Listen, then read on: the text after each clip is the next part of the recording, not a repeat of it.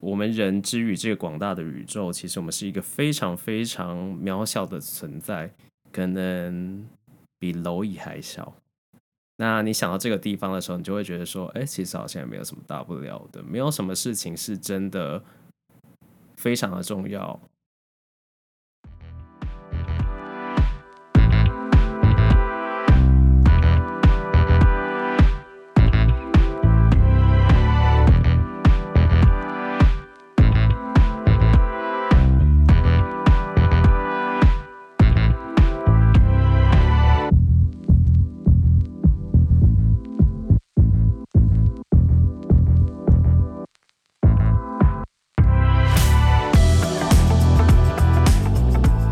收听话题无边界，人生无极限。大家好，我是小马。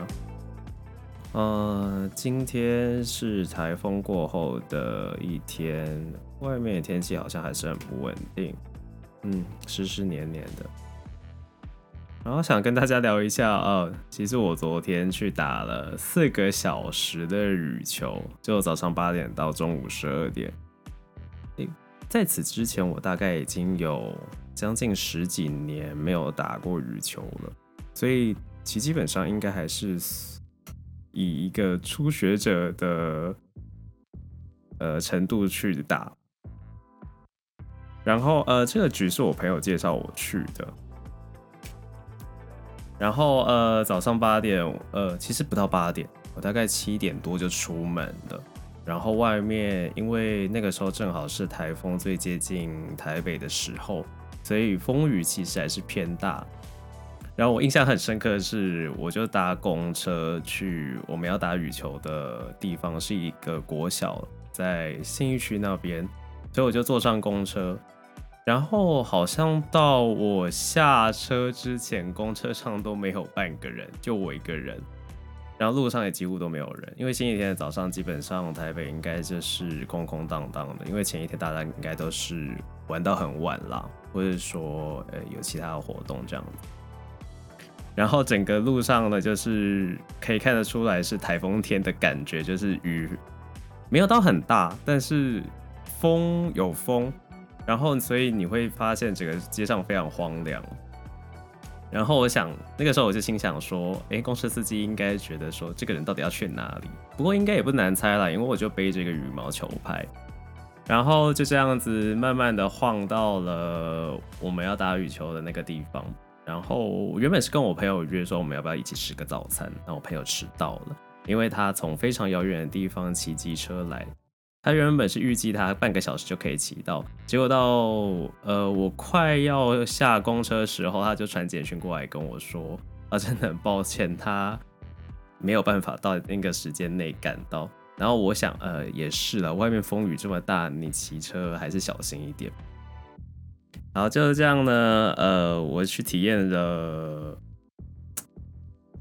算人生第一次跟陌生人打球的活动。对，陌生人，对，其实基本上那一场除了我邀我去的那个朋友以外，我其他人都不认识但我觉得我也蛮大胆的，要说大胆嘛，与其应该说是在此之前我一直以为是一个很欢乐的场合，然后就是大家开开心心的打羽球，结果没想到事实上不是这么回事。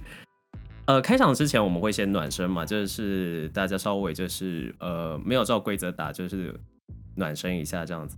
但暖身的时候我就发现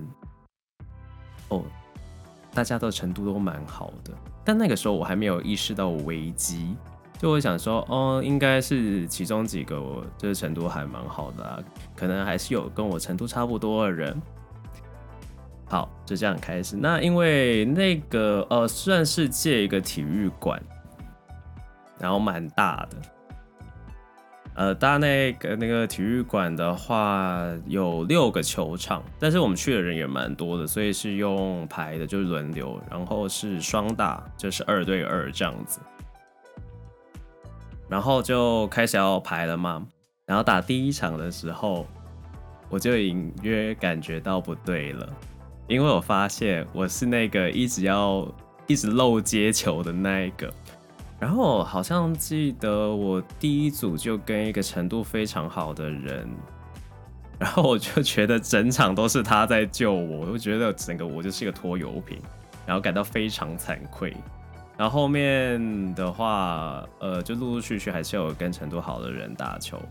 那我不知道是主事者发现了这件事还怎么样，因为在我打了2场，好像是3场之后，他就问我说还好吗？然后我就说哦还好啊还好啊还好啊。然后我心想说能不好吗？然后后来他就说哦好吧，那我等一下帮你调整一下好了。那我发现他有帮我跟比较会，应该算是怎么说？要么是程度相当，要么就是可能会真的程度非常好，有办法就是顾及到另外一个人，然后让他跟我同一组，而且他还要指定说哦谁谁谁跟小马一组，然后我就想说哎这是特殊照顾吗？然后我就从早上8点一路 non-stop 打到12点，不夸张，真的是 non-stop。在此之前我一直以为说，每一场打完啊，至少会有一个时间啊，我应该是可以休息的。照理来说，应该也是这样啦。但我后来发现，其实根本就没有什么休息的时间，因为我打完一场下，就是你会先排下一场嘛的位置嘛，因为要轮流，因为只有6个场地。然后我就想说，哦，应该是有时间可以休息，因为我也排蛮后面的。结果没想到下来休息大概10几分钟，你就会被再叫上去了。然后我就哦，好好打打打打打。然后自从早上8点，真的就是一路 non-stop 打到12点，而且我没有想到说打羽球这么累耶，因为我其实是有健身习惯的人，然后我不知道这真的是被碾压耶。为什么会说是被碾压呢？一方面是因为真的那一个团的那个程度都蛮好的。然后后来听我朋友说，其实有好几个是在外面有球队比赛的经验的。然后我想说，哦，那当然了。然后另外一方面的话，也是真的体力，还有我不知道是因为我比较少从事球类运动，在此之前啦，所以真的打到后面最后一场和倒数第2场的时候，我真的觉得我体力真的不太行。然后就觉得天哪，也太丢脸了吧！平常明明就是有运动习惯、健身习惯的人，然后我居然会就是这么的狼狈。不过说真的蛮好玩的。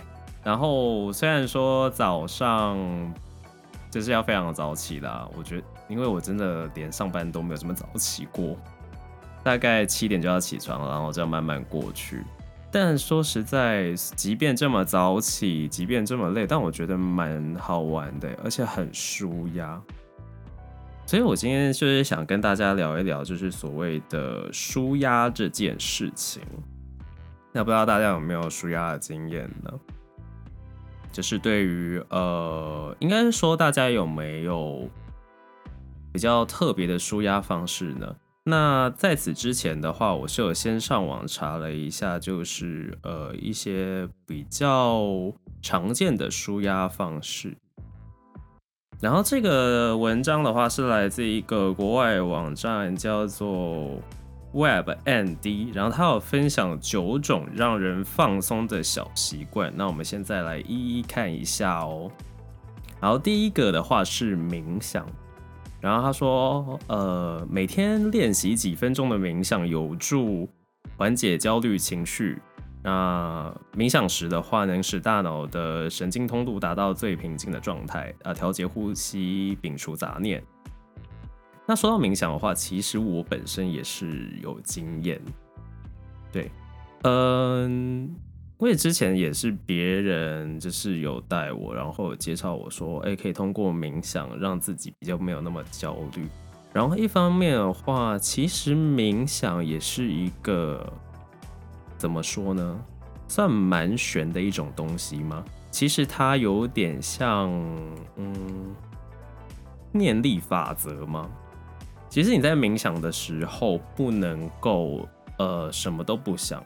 其实冥想你还是要去所谓观想一些事情，比如说你最近很焦虑的事，或者是说你很想达到的一个目标，都可以在冥想的过程中去观想。那观想的方法会不一样啦，因每个人的状况有所不同。如果说今天你可能遇到什么不顺的事情，那你必须要在冥想的过程中去想，你最终会跨越那道坎，然后走出你走不出来的那个困境。那如果说你是有目标想要达成的话，你必须要去想象说，你怎么样达成那件事，然后你一定会达成，在多久之内达成啊都可以。对，那但大体来说的话，冥想其实是真的会就是缓解焦虑啦。然后我觉得它其实有一个很大的重点是调呼吸。因为刚开始你接触冥想的时候，你就会发现一件事情是，人只要在所谓焦虑或是情绪不好的时候，你的呼吸都是不顺的。那怎么说不顺呢？其实以我自己的经验，我发现说，那个不顺是你的呼吸的那个频率会不稳。怎么说不稳呢？一来是说你可能会有急促的状况。就是你的呼吸是呼吸和呼吸之间的间隔很短，然后你的每一个呼吸没有吸得很深，就是你没有把你的肺给完全灌满空气这样子。然后另一个方面是你的呼吸，每一次呼吸的长短，就时间长短都不一样，所以我们讲的频率嘛，所以有些人可能会这样子。那其实冥想就是有一点在练习你的呼吸，对。那透过调整你的呼吸，可以舒缓你的焦虑。其实我自己还有另外一个心得是，其实透过冥想的话，你会发现一件事情啦，就是其实没有什么人世间中没有什么东西是真的那么的严重，可以这么说吧，就是没有什么大不了的啦。很多时候，比如说遇到挫折、遇到不顺遂、遇到什么关卡过不去，或者甚至是失败，其实你可以透过去冥想去看到一些你可能之前所没有看到的部分。就是你会发现说，对，一个很大的重点是你会把你的视野的格局放大，所以你才会觉得说，其实这些也没什么，对啊。就是我们人之于这个广大的宇宙，其实我们是一个非常非常渺小的存在，可能比蝼蚁还小。那你想到这个地方的时候，你就会觉得说，其实好像也没有什么大不了的，没有什么事情是真的非常的重要。对，就是这样子。然后再来的话，我们来看下一个。下一个的话是深呼吸。那我其实基本上觉得跟第一个的冥想很像。那我们看一下里面的说明，他说将注意力放在呼吸上，休息5分钟。心理学家有说，就是深呼吸能将氧气提供至大脑，刺激副交感神经系统。透过降低心率与血压的方式，以抵消压力。其实我觉得跟冥想也很像，就是其实在调整呼吸。对，因为然后前几天其实我看到另一个说法是，其实现在人很呼吸都不顺，原因是因为我们长时间久坐，尤其如果你是做办公室的工作的话，然后还有低头啊、玩手机啊这些，然后你会驼背。那驼背的话，其实会造成说你的呼吸，就像我刚刚讲，你的呼吸的话，你不会把肺灌满空气，所以你的呼吸是很浅的。那你呼吸浅的话，其实会间接造成你的情绪不稳定。那其实也蛮有道理的。如果说跟刚刚我们看的这个东西的话，其实都是有相连。好，那我们来看第三个。第三个的话是给自己独处时间。他说，智慧型手机或许带来很大的方便，但却也约制人们的生活，每天滑手机让神经紧绷，压力也逐渐上升。其实这个东西我觉得好像都有连贯下来耶。刚刚我们也不是讲到玩手机这件事情嘛，就是会造成你驼背、呼吸不顺，然后最终导致你的情绪不稳嘛，好像也有。这个东西我其实自己也可以分享玩手机这件事情。我是一个近几年喜欢往外跑的人，然后我往外跑，我喜欢去郊外。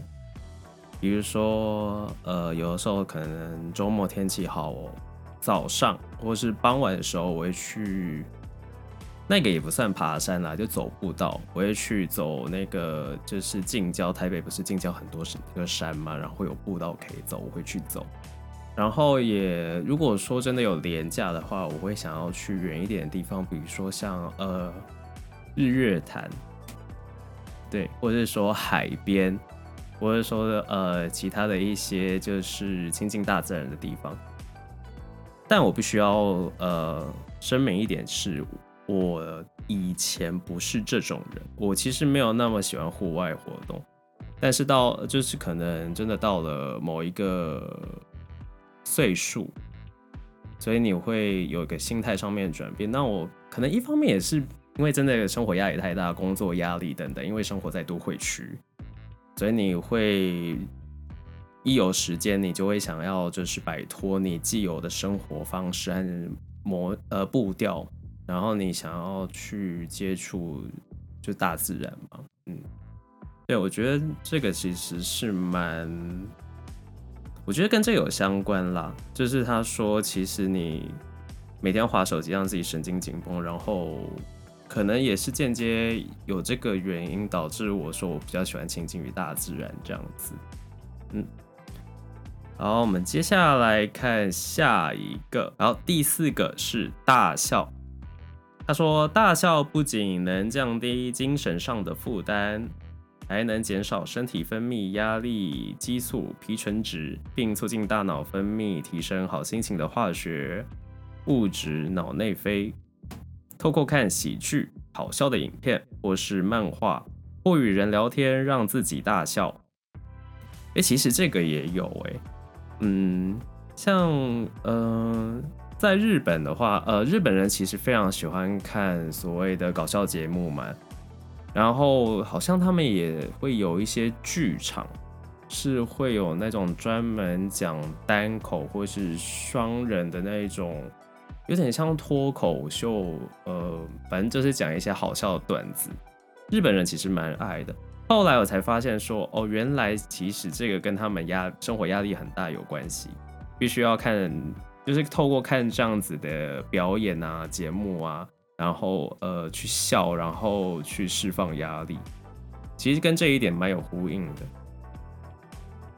对，至于我个人的话，我好像还好，我比较少去看一些搞笑的东西。但是我自己个人而言的话，我比较偏向于说是跟朋友聊天吧，就是聊一些就是生活上发生的一些趣事。那其实这个也是有差不多的效果啦，因为跟朋友聊趣事的话，他可能会去分享他一些很好笑，最近遇到一些很好笑的人事物啊，然后就一起笑一下这样子啊，释放压力。大笑这点其实也是蛮合理的。然后再来第五个的话是听音乐，那上面是说人在紧张状况下聆听音乐能使神经系统修复，还能降低血压、心率与焦虑。那无论是古典乐或是流行音乐啊，其实都可以啦。听音乐这一件事情，我本身也是有，对，我会在睡前会比较明显，我会在睡前的话听古典乐，很神奇吧？古典乐，但我真的会在睡前听古典乐，因为尤其是睡不着的时候，也不是说真的到那种。什么巴哈、贝多芬那一类的古典乐，有可能也是听像现代古典乐的那一种，但我个人是偏好听纯钢琴的。那你就有时候真的就是听一听，然后耳机忘记拔就睡着了。好，然后第六个的话是规律运动啊，他这边有根据哦，他说哈佛医学院的研究，放松心灵前必须先放松身体，藉由肢体散发平静信号，以减少紧张的情绪。所以，他上面有说什么？包括瑜伽、散步、慢跑，都能透过大脑释放感觉良好的脑内啡。那其实也是呼应我们刚刚一开始所讲的嘛。对啊，有运动，就要培养一个运动嗜好啦。我觉得是真的很有必要，但不是说你真的必须要到那种怎么讲？有些人他很懒得运动，原因是因为他可能有一些不好的经历。对，因为他可能就是一个不擅长运动，或者他真的很少运动的人，然后他可能会忽然会被拉去做一个很剧烈的运动，然后他就会搞得很累，然后可能甚至一次累个好几天，然后他当然他就会有一个不好的印象嘛，对运动他就会觉得啊，运动是一件很累的事情，然后他不适合他。其实我觉得大多数的人不需要到这样啦，就是根据自己的身体的状况去做调整。你可以做一些简单的，比如说他们有想法说散步啊、慢跑。那慢跑的话，你可以就是速度调慢一点，你不需要跟别人比。其实你也不需要说一定要跑多快，或者说你可以慢慢进步啦。对，其实这也是我一直会跟身旁的人去分享的一件事情，就关于运动啦。很多人就会觉得说，一定要说是不是一定要运动的强度一定要到多大才有效啊？或者说重训的话是不是一定要到重量很大？我觉得其实也没有一定啦，因为就我个人而言的话，以重训来说，我其实也不是每一次的重量都一样，可能有的时候今天真的上班比较累，或是没睡饱的话，我重量就这种会比平常来的低一点点。那如果说你觉得今天状况很好，然后觉得最近做的都不错，可以想说突破一下的话，你可以把你自己的就是重量调大一点。那其实这个都无所谓。那慢跑也是啊。那今天如果真的平常都跑个5公里，然后我今天觉得好累哦，那对，那你也可以跑个3公里，那没有什么差别啦。对啊，那就是要培养一个运动习惯，规律的运动。对，然后说到运动，我真的觉得运动真的非常重要。原因是因为我最近去健康检查，前阵子去健康检查，我出来的报告数字都算不错啦。对，就是很少有超标，这个一两项而已。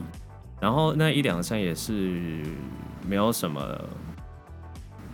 太大的，就是怎么讲？严重性没有太大的严重性，就可能像是什么白血球量稍微偏低啊，钙稍微有点不足啊，但可能医生有讲了，然后说你因为前一天的话，因为我有照肠胃镜，那我都在灌肠，我没有睡觉，所以可能会影响到白血球的数值这样子。好，那关于说健康检查这件事情的话改天有机会再跟大家分享。好，我们再来看下一个哦。7. 花时间与宠物相处。觉得自己压力大又没有能倾吐的对象时，在经济条件许可下，不妨养只宠物。那它里面有说，人与宠物相处时会散发某种化学激素，能够降低血压，舒缓紧张情绪。但对于这一点，我其实怎么说呢？因为它里面有讲啦，他说其实你养宠物的话，要在经济条件许可下。那我觉得，这一点蛮重要的。我昨天才在跟我朋友聊养宠物这件事情。其实养宠物真的蛮花钱的耶，因为我会看一些有养宠物的人或者养宠物的 YouTuber， 他们有在分享说。即便养我们最一般的猫狗啊，你可能一个月最一般的开销可能就是几万起跳，当然看你想要提供多好的就是居住和就是食物的那个条件。那撇除这个我们讲最一般的部分的话，医疗真的不夸张，只要你的猫猫狗狗生病啊，去看医生呢，可能动辄就是10几万吧。对，有可能没那么多啦，但是就是我有听过，真的那个医药费非常的吓人，不是我们一般没有养过宠物的人可以想象的，因为他们有没有劳健保？对啊，所以然后我们现在人养宠物又不可能不是像我们父辈或祖辈他们这样用那种放养的方式，可能就是狗啊放在那个院子里面让它自己跑来跑去啊，时间到它就会自己回来啦，然后偶尔帮它洗个澡啊，然后吃啊那个给它吃的东西就是剩菜剩饭。我觉得现在人应该没办法用这样的方式去养宠物啦，所以这一点的话，可能如果你想要试的话，可能要先衡量一下自己的经济条件这样子。好，那再来第8个是洗热水澡。哦，关于这一点的话，像这几天嘛，台风来的时候，就是整个北部啊变得湿湿冷冷的，就有一种冲动，想要冲到北投去泡温泉。像我今天也有这样的想法，想说啊，好想冲北投去泡温泉哦，可是好懒，因为过去的话舟车劳顿，后来想一想就算。但是真的每一次就是不要讲泡温泉啦，如果你在家里或者是去住饭店的时候，在那个浴缸里面放满水，这样泡进去的话，你也会觉得哦，顿时觉得很放松。然后他这边里面是有讲说，根据美国国家健康研究院报告指出，热水有助血管扩张，能增加血氧量，减少肌肉紧绷，还能放松身心。我觉得是有了。像日本人就很爱泡温泉哦，所以我觉得跟他们压力大可能有点关系吧。而且如果是去泡温泉的话，温泉里面其实多多少少会有一些矿物质，那是要看你的那个泉种。而定了，每一种温泉的那个矿物质会不同，那也可能还是会帮助到身体健康。再来第9，去度假吧，旅行是最能放松身心、为自己充电方法。远离尘嚣与网路，沉醉在异国风情与文化中。但这个真的现在还是很难实现吧？因为台湾现在还是要3+4啊，应该还是3+4吧，我没有搞错的话。对啊，现在的话就是出国，基本上像邻近的日本、韩国的话，现在已经不用隔离了嘛，然后好像也完全开放外国人可以去观光了，不管是跟团或是自由行。我目前接收到的资讯是这样子啊，然后如果说有错的话，欢迎大家纠正我。只是说问题就是要回来，就是我们现在还是有3+4。不知道哪一天的话就可以不用隔离，然后就可以出国玩啦。好久没有出国了。好，这个就是9种舒压方法供大家参考。然后回归到刚刚讲的，就是除了或就是培养一个运动习惯嘛，我觉得舒压的话，像我自己的经验来说的话，我蛮喜欢哦，除了就是健身啦，因为我其实是大概1个礼拜健身个4到5次的人，对，有时候可能如果真没事的话会更多。那除了健身以外的话，每当我心情真的非常非常不好的时候，我会去做一件事情，就是去河滨骑脚踏车。我觉得这是一个非常舒压的活动。那一方面的话，我也是觉得台北的河滨蛮美的，真的。如果有在台北的河滨骑过车的人，或在河滨跑步散步的人，应该都会觉得说，台北的河滨其实蛮美的。那我最常骑的一段应该是公馆到万华，再到北门那一段。那其实我个人最推荐的区段的话，应该是公馆景美那一段，因为它那个车道非常大，骑起来很舒服。然后绿地很多。那为什么对我而言，骑在河堤边骑脚踏车是一件非常舒压的事情呢？不管是白天还是晚上也好，你骑在那个河边啊，那个徐徐的微风吹过来，然后因为它是靠着那个河嘛，那个自行车道是沿河而建，然后微风徐徐的吹来，然后你会看着那个河水，就是淡水河的河水。新店溪还是淡水河，好像有一段是新店溪，有一段是淡水河。那反正就是你看这个潺潺的河水不断的往海流，其实你的心情会得到某种程度上面的慰藉，然后你就会忽然觉得，哎，其实也没有什么大不了的嘛。对于人生的困境，对于人生的失败吗？你会觉得啊，其实也没什么嘛，没有什么东西过不去的。人，你总要生活，不会因为你今天遇到某一件不顺心的事情，然后时间就暂停了，就暂停在那一刻，不会，你还是必须要往前。所以我个人其实蛮推荐这种舒压方式的。如果大家喜欢骑脚踏车，或者是说，你最近遇到了走不出来的事情，你可以不妨用这种方式试试看，或者说你可以去游泳啦。像我有一些朋友是会去游泳，就是去游泳池。